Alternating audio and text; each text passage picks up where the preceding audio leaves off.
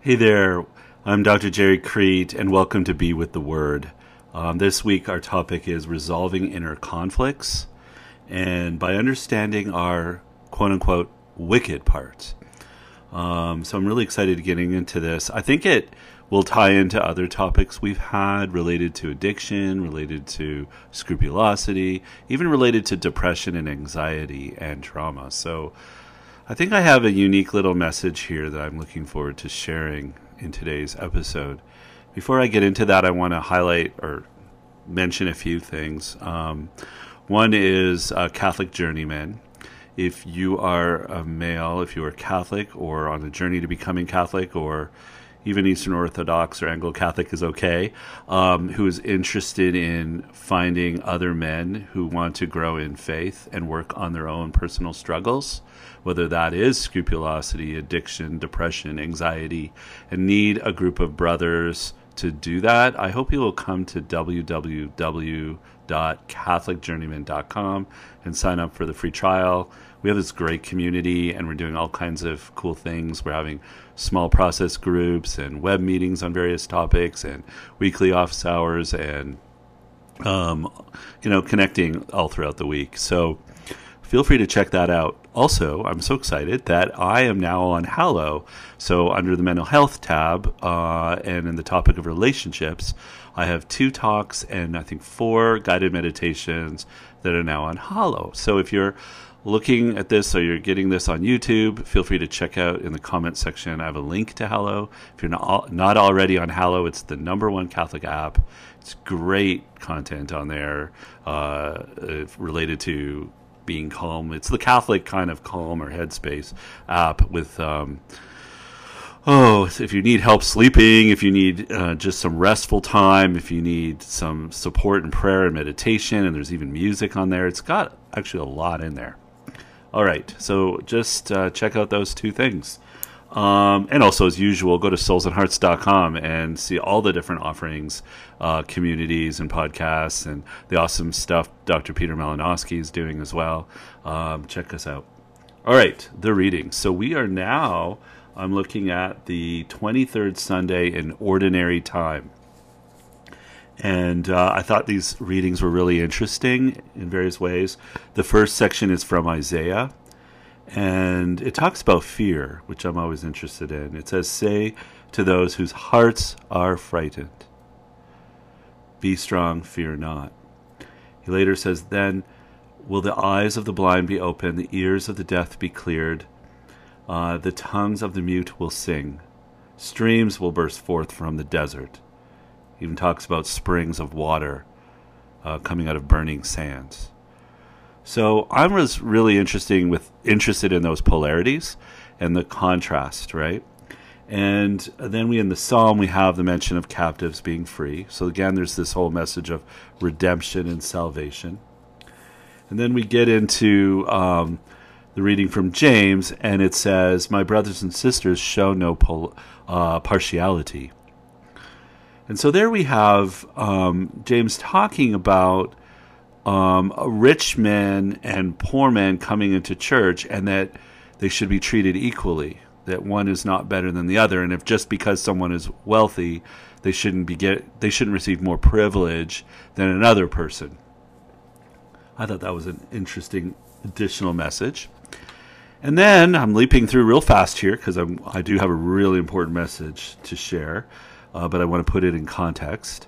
We have uh, the Gospel of Mark, and there we have the, an example of a deaf man who comes to Jesus. He can't speak. And Jesus li- literally puts his finger in the man's ears and says, Be opened. And the man can then hear, hear uh, speak again. Uh, and then there's the message He makes the deaf hear and the mute speak. All right, so I thought that was interesting. Um, there was also um, a message about the wicked uh, that I thought was really interesting. That the um, as the wicked was contrasted, right, with um, what do I have here? Let me find it. With the father, oh yeah, the fatherless and the widows were contrasted with the wicked. Oh, and this was in the psalm. That's why I missed it. it was in the responsorial psalm So I thought that again. I'm thinking that's so interesting. Um, it seems like the the Word of God here in multiple ways is saying, I as God cares about people who are in trouble, people who have struggled, p- people who don't have privilege in some way in their lives, like they they're fatherless, they're orphans, they're widows, they can't see, they can't hear, all these different things, and that's where God's heart goes out to. All right, so that always gives me pause as somebody who is doing okay in this world and is feels like I've um, I've certainly had my own personal struggles. I've certainly had various at times maybe financial struggles, but nothing like this. And so um, that definitely has to give me pause and have a spirit of gratitude for everything God has given me. But it directs me to where my heart should go. But I also think it's fascinating with these different polarities. And you might be able to hear my cat in the background meowing, wanting attention. But uh, the, the polarities bring me to um, parts work. As you might know, Dr. Peter talks about internal family systems all the time. I talk about parts work all the time. And often within ourselves, there is a polarity. In other words, there's an inner conflict. We have two parts that have very different purposes or seem to be in severe conflict with each other. And I'm curious about what the resolution to that is. And I want to give a personal example here to maybe help make sense of this. So I was having a, a moment uh, just even this past weekend, and I was going to church, and I had been feeling kind of down. And I'd been struggling a little bit with some temptation. And I was mad at myself about that. So there, right there, I hope you see a polarity. There was a part of me that was down, and that same part um, was looking for a way to numb out or looking for a way to escape from that pain.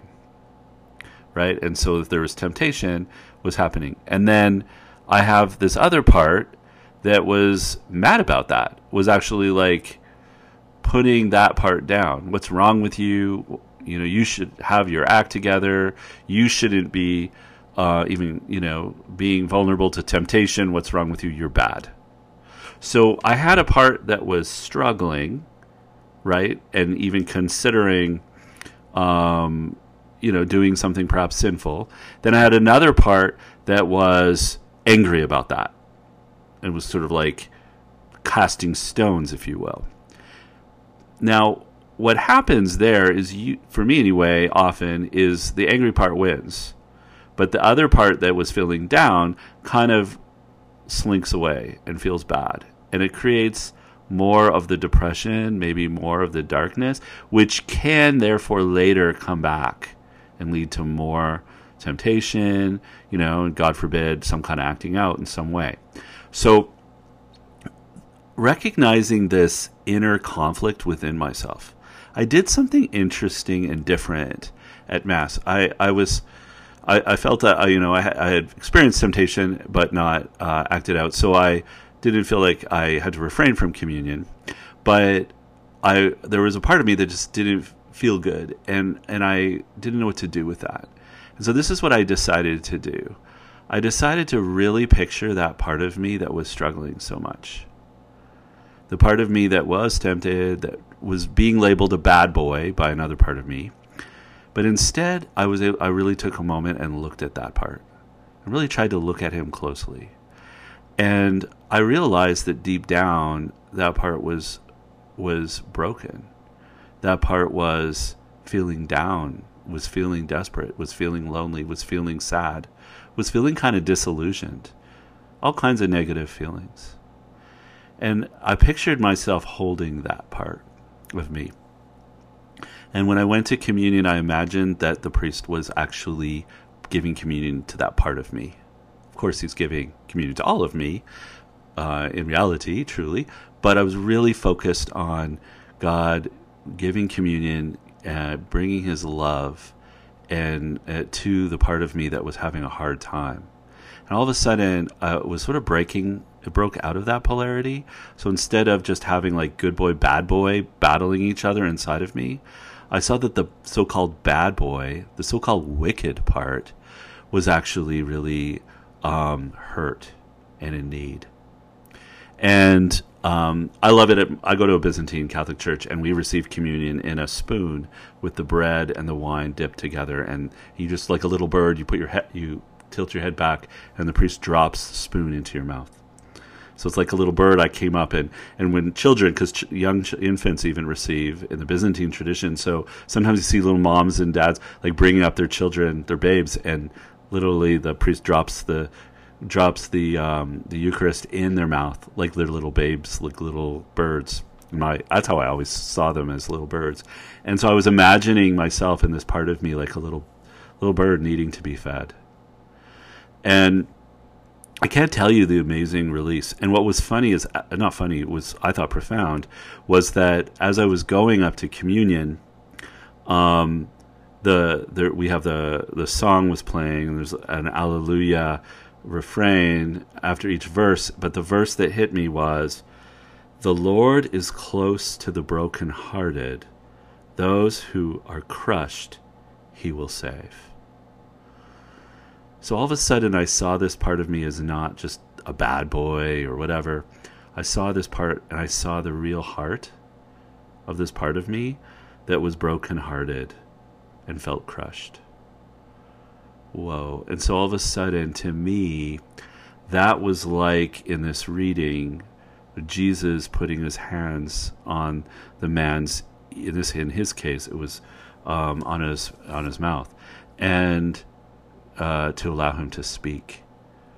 And maybe I could imagine it as Jesus putting his hand on my heart to heal and to love that part of me. So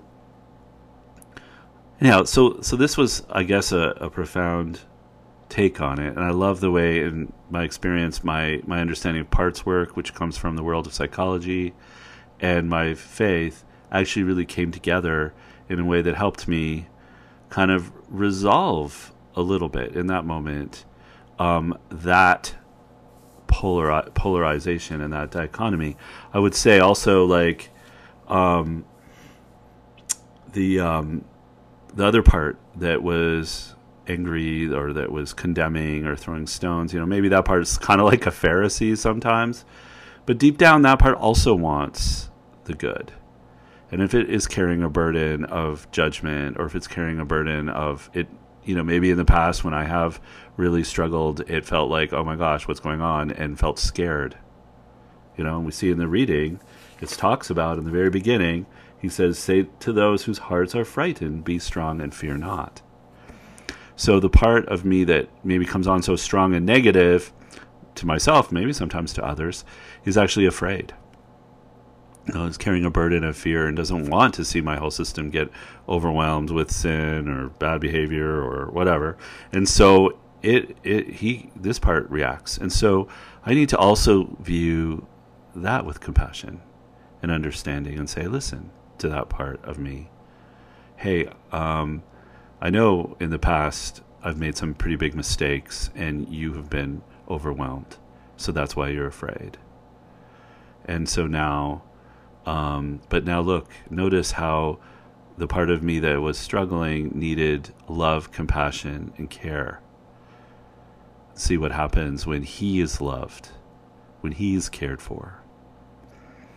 And so now maybe you can let down let go of this burden of fear you know and and provide good support because you have the intention of you know positive intention of keeping me on the straight and narrow and positive intention of um, protecting my system it's a good thing so again bringing compassion to my whole system and healing to the whole system and breaking the those polarities right? The polarity of rich versus poor, wicked versus um, fatherless, and, and bringing healing to all the parts. And I think that it's interesting because not only is there a polarity, there is a growth from good, from struggle to health, from being deaf to hearing, from being blind to seeing, from mute to speaking. And so here we're being called to health right? And so in psychological terms, that might be things like going from anxiety to peace. Might be from going from to depression to uh, zest for life. Might be from going going from isolation to connection with others. Right. So Christ is calling us again to be healed in all those different areas of our lives. How exciting! All right. Well, guys, that's all I have for you today. I've been trying to keep it under 10 minutes. This one went a little longer to 15. Uh, but I hope you don't mind me sharing that personal s- story. And um, I'm hoping that in hearing it, maybe it will help you look at your own situation in your own life and um, look at your own parts and think about it. I don't know if this is helpful. I thought afterward, wow, that was actually kind of cool. I brought one of my parts kind of consciously to communion, a part that really needed that love and that feeding. Um, great. All right. Well, I hope to see you next time. Please leave comments if you liked what you heard. Uh, if you're interested in joining a Souls and Hearts community, if you're male, if you know another uh, Catholic male, send them to CatholicJourneyman.com. Uh, we also have the Resilient Catholics community for anyone. It's a fantastic community led by uh, Dr. Peter. Um, if you're a therapist, we have uh, interior therapist community, which uh, really teaches Catholic therapists about parts work, which both Peter and I are very fond of. All right, uh, until next time, be still, believe, and be loved. Take good care.